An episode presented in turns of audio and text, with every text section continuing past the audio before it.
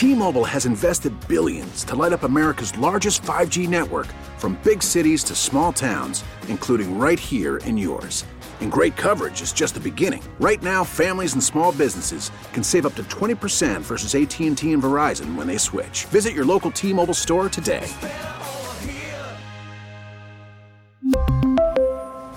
Plan savings with 3 lines of T-Mobile Essentials versus comparable available plans. Plan features and taxes and fees may vary. We get it. Attention spans just aren't what they used to be. Heads in social media and eyes on Netflix. But what do people do with their ears? Well, for one, they're listening to audio. Americans spend 4.4 hours with audio every day. Oh, and you want the proof? Well, you just sat through this ad that's now approaching 30 seconds. What could you say to a potential customer in 30 seconds? Let Odyssey put together a media plan tailor made for your unique marketing needs. Advertise with Odyssey. Visit ads.odyssey.com. It's always amazing in radio. You think you have a lot of time and then you don't. Christine Stewart here from CTNewsJunkie.com in studio. Happy New Year. Happy New Year to you. And you have, did you see my boots? I, I, I tweeted I out. did see your boots. So you can see, like Christine Stewart has, uh, you know, her shoe game is on point, and mine is not. And uh, those look like like um, retrofitted boxing, like old school boxing shoes on four four inches of heel. You know, the guy at the store saw me trying them on, and he said, "I put those on the shelf, and I never expected anyone to ever buy them." And that's exactly why you got them. exactly. um, so obviously, ctnewsjunkie.com. It's I have uh, four essential things for Connecticut that I have open, and you can criticize them if you want. CT Insider, Hartford Courant, and I have um, Capitol Report and CTNewsJunkie.com. And uh, I encourage everyone to check it out. But you've also got something going. The legislative session is underway, yes. and so you have something sort of value added to, for people to in, interact with. Correct? Yep, value added. So bills.ctnewsjunkie.com. All of the bills that have been introduced for the 2023 legislative session are there. You can easily share them on social media. You can tell lawmakers whether you support or oppose them. Straight from that site. Straight from that site. Um, so, a real easy way to weigh in and give your opinion on this legislation. And so, um, they only have until the end of the month to complete their their bill filing process for the whole session. for the entire session. Oh. So, um, if you need something introduced, if you need to get something introduced, if you support something, oppose something, now is the time to kind of weigh in while you can still make a difference. Well, I want you know it's funny because that's exactly where I wanted to go next, and we'll talk about some of the bills bill by bill. But in terms of the flow of the longer session, so basically, I look at now it must be like the trading day I, when I worked on the exchange. Like there's a flurry of activity at the beginning, everyone orders lunch in the middle and hangs out, and then there's a flurry of activity at the end. Is that basically how it works? That is basically how it works. And so all the bills are being introduced. And this year, because it's a long session, any individual lawmaker can introduce a piece of legislation. So there's usually more legislation introduced. You know, every bill that's introduced usually has a constituency or a constituent um, with a specific problem that that is behind it. Okay. So in terms of this session, and we're talking with Christine Stewart from CTNewsJunkie.com, what are there like two or three or four identifiable priorities here? I mean, we know that the Democratic caucus sort of dominates, and and so what what are they have to do a budget? We know that, but like, what are Right. a couple things that you think are really important for people to know about? Uh, so I, I think that you know affordability in Connecticut has always been an issue, right? And so we have health insurance rates going up this year, thirteen percent on average. Um, we have our electricity bills going up over eighty dollars a month, um, starting this month. Can't say double because then people get mad at you because then they go through the numbers. I I witnessed that whole song and dance last week. Yes, exactly. Um, so it's it's uh, that those are going to have to be priorities um, for lawmakers. Uh, and I think that you know for years and years and years they've put them off. You know, when it comes to health insurance, um, they didn't make the changes they needed to make to actually lower health insurance costs, and then all of a sudden the federal government comes and bails them out with the Inflation Reduction Act and gives them three more years of subsidies. So they put off again actually solving these problems. I well, healthcare. You said it's something you've done a lot of work on. I I don't know the industry. You know, I know there's a lot of rules about interstate commerce and this and that. You know, I mean, whether you believe healthcare, I mean, I, I believe it's a right, not a privilege, and but it's it's really difficult you know, government running it is, you know, is inefficient. It's one of those problems. I don't know if there's a solution out there that's been proposed, but I do know that I feel like I, I it's way too much of my income goes toward it, and we live relatively healthy lives. And I don't. How can the state of Connecticut make it more affordable? You know, that well, the the state could actually ask the federal government for a reinsurance waiver, and so this reinsurance waiver would cost about twenty million dollars, but then it would cover the most costly and the sickest among us, thus lowering the premium cost. But mostly at this point, everybody's got a high deductible plan. Right. So you really don't have health insurance until that catastrophic event actually happens because, you know, if your deductible is $6,000, $8,000, I mean, you're paying that for a the ton most of money part plus your premiums on all those services. I mean, the Affordable Care Act does cover some of the, you know, the the primary care um, visits, but it's it's really it's not enough. I mean, you know, my own personal experience and my own personal family. I mean, it was as much as my mortgage every month. Yeah. The the cost of health insurance. It is it is stunning, and I don't even mind. I mean, this is not we're not journalists here; we're just personal, but I don't mind subsidizing other people to some degree. But I I feel like it should there should be more re- rewards for healthy people, and it should be easier. I, I just find the deductible thing is so frustrating because mm-hmm. you just you feel like you're paying hundreds you know sometimes eight nine hundred a month in your premiums and then you you have to until like six months into the year you feel like you're paying double and then all of a sudden you're like oh I, we hit our deductible. Let's get everything in the kitchen sink taken care of. I mean it's just a, it creates a weird cycle of behavior i think but i, I don't I, I don't really know how, how how we can fix it nationally but maybe the, the state can well help. i mean lowering you know lowering the cost you know every every time one of these hospitals builds a new building or gets a new piece of machinery we're all paying for that right a couple quick things before we we have to take another break. Um, wine in grocery stores fascinates me because the package store lobby has to be strong, but it makes like it's just like all you're doing is sort of delaying the inevitable, right? I mean, we, we I was talking earlier about uh, Mega Millions. You know, back when you and I were little, there'd be lines around the corner for lottery, and now you can get it everywhere. Like you, you, you know, like accessibility is. They're going to have wine in grocery stores. Like, why? What? What? What's the holdup in something like that? Right. Well, I mean, you know, the consumer. I mean, it took, you know, it took Governor uh, Malloy a really long time to get, you know, not only you know Sunday sales, but you know the ability to to buy. I think it was beer in grocery stores, yeah. right at mm-hmm. that point. Um, and Sunday sales was a huge thing, and there was a huge fight from the the package industry on the package store industry on that. Does something like that have a, chan- a chance? Um, wine. I mean, it happens in every other state. You can buy wine in, in grocery stores. So, um, you know, it, it does if there is enough political will behind it. Bear hunt? Bear hunt is something that comes up every year and something that um, ends up getting put on the back burner again. So I don't know if we've hit the critical mass of, of incidents with humans and bears to necessarily get there. Our producer, Matt Royce, thinks bears are going to take over. They're taking over. Get they're they're like AI. I mean, we don't even have we actually don't even have Sunday hunting yet.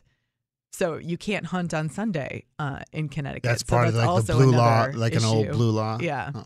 Uh, Christine, stick around. It's great to have you in studio. Christine Stewart from CTNewsJunkie.com. You know, when it comes to the budget, is there is there a fear? I mean, it seems like the surpluses, the numbers seem smaller than even a year ago. Like they're starting to come in. I don't know if the federal money obviously start, it's it's going to go away at some point but is there conservatism even among democrats about spending because they're worried about the connecticut economy on the back end of this? Yeah i mean the weird thing about the budget so the budget will um, governor lamont will introduce the the two-year budget in february during his budget address but the weird thing about the state budget is that it benefited from high inflation because the higher the inflation was, the more sales tax collection oh, we brought in. But the the guardrails that they put in place in 2017 as part of that bipartisan budget, the volatility cap, the spending cap, the revenue cap, the bonding cap, the spending cap, um, is keeping the budget, you know, uh, in in surplus, in the black. And I think that you know Governor Lamont has reiterated his um, his proposal to keep those guardrails in place. Um, Do some of them inhibit growth, though? do like they, there's some areas where they should be able to spend more if if they can to to spark because Connecticut is a find a way around that. I mean, you know, if they need to actually spend and get something out of you know one of these these categories, there's certain areas of the budget that are supposed to follow the spending cap, and then there's certain off budget areas that aren't. And so they they figure out a way around that. because to me growth is you know affor- affordability is part of the growth issue right i mean the people from new york and new jersey who streamed in during the pandemic that's not going to continue type thing and and for connecticut to thrive it needs to grow and that means new businesses and people need to move here and and and I, I don't know about the spending caps. I like about I mean you have to balance the budget, but you don't want to I don't know. I just wonder what the economy, what the what the receipts and the gross receipts are going to look like when the federal money's done and we go into a recession. I mean, I, I think they ha- it has to be a concern. No, that I, I think there there definitely is a concern, um, and I think that that you see Democrats actually heeding um, that concern based on the legislation that they're they're introducing right now to keep those guardrails in place and make sure um, that that we stay in the black. And you know, the U.S. Bu- Census Bureau released information yesterday about um, migration patterns, And and Connecticut only gained two thousand eight hundred residents. so that's not a lot. No, But it was the second smallest growth state, be, um, ahead of Vermont in the whole um, country. In the whole country. So, I mean, we need more taxpayers, right? We in in order to to grow the economy, and you know, businesses are having a really hard time bringing in qualified people because of the um, the housing market. It's really expensive to live here. It's Yeah. unaffordable to live here, and so if you can even offer a six figure salary and it's not relocating is Wh- difficult. what are you going to do? Yeah, eh, you know the the last sort of issue I want to ask you about. You know, you wa- you watched this whole cannabis thing go through the legislature, Mm-hmm. and it, it sales begin today. I have my own opinion, and I'll I, I'll give it to you. But what what is your sense of of how this whole thing was handled from the legislating side all the way into the implementation?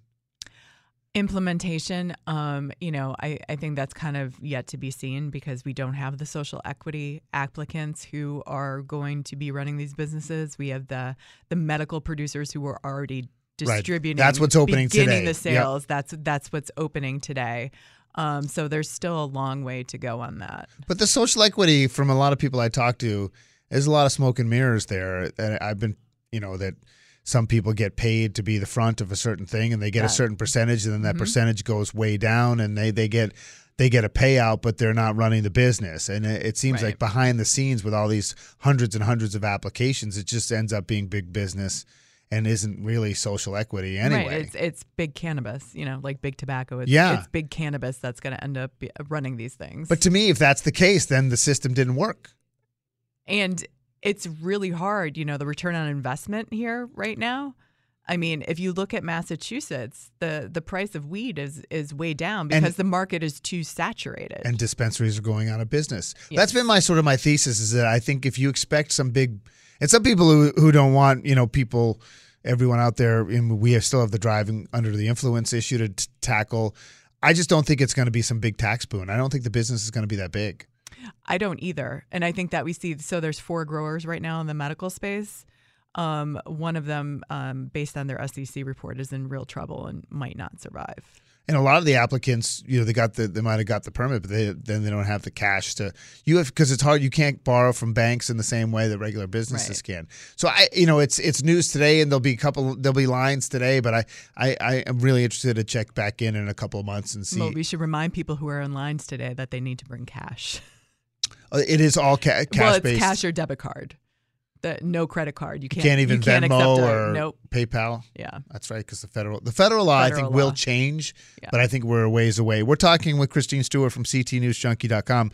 The, the last thing I want to talk about here is is kind of a, a big issue. I think that you know we see nationally what's happening with partisan politics, but like good push and pull between parties is good for go- governing, right? And and and what is what does the Republican Party need to do, in your opinion, to get a little more? not power's not the right word, but just to, to, to be able to, to to exert more of of what it wants in legislation and in in elections, from winning to legislating. Yeah, I think they they know how to be the minority at this point in in Connecticut, and I think 2017 was a really good example on how they were able to. The margins were were closer at that point. Yeah. so what's too. happened? So what's So the margins have grown further apart. The Democrats have larger majorities, and the Republicans Right. have smaller minorities. why do you think that's the case? Um, I cannot explain Connecticut voters. I have, I have. Is it like no a Trump backlash? Is it idea? is the party need you know? Is it the way it's being run? Are they not putting up good candidates? I mean, No, I think that they are putting up good candidates. And I think at the local level, if you know your candidate, you're not thinking about which party they belong to if they have your best interest at mind. or people just vote D straight down or R straight down. I mean, that could be the case. I mean, But you don't. I mean, you, uh, you don't see it. There's anything lack. I mean, I know you have friends and you have to take care of that stuff. But I, I mean, it. You would like to see a Republican Party stronger here in Connecticut. And no, I definitely will. And I, I, I think that the Republican Party just nationally is obviously we saw the 15 votes with the Speaker of the House is is very divided, and the National Party right now doesn't know what its identity is, and I think that makes it harder for the state Republicans to to have an identity that they can craft and embrace. Yeah, and, and then there's the Trump the Trump element too is that you were defined either being for or against, and it was hard to be a Republican if you were against. Although in New England, it was easier than in other parts of the country. Uh, we have only just a little a little bit left with Christine Stewart. I, I just didn't know it's not comfortable to ask people about it because. But you know, I, I didn't know Quentin Williams at all. So just qui- quickly, I, I know you probably dealt with him a little bit, but what's been the impact on people at the Capitol because of his passing? I mean, they they have been they have been in shock. Um, this is a 39 year old who did a tremendous amount of work, um, was literally friendly and always had a smile on his face, no matter what. Um, and he was, you know, he was moving up. He was moving up to um, become the chair of the Labor and Public Employees Committee. Um, so he was definitely on the rise, and um, they are all very um, It's tough. yeah, they're distraught. It's really tough. Yeah. Uh, Christine, I mean, look, see, you blink. It's eight o'clock. Um, Christine Stewart from CTNewsJunkie.com. We, we should do an hour. You should come back and we can talk more. We appreciate the time. T-Mobile has invested billions to light up America's largest 5G network from big cities to small towns, including right here in yours. And great coverage is just the beginning. Right now, families and small businesses can save up to 20% versus AT&T and Verizon when they switch. Visit your local T-Mobile store today.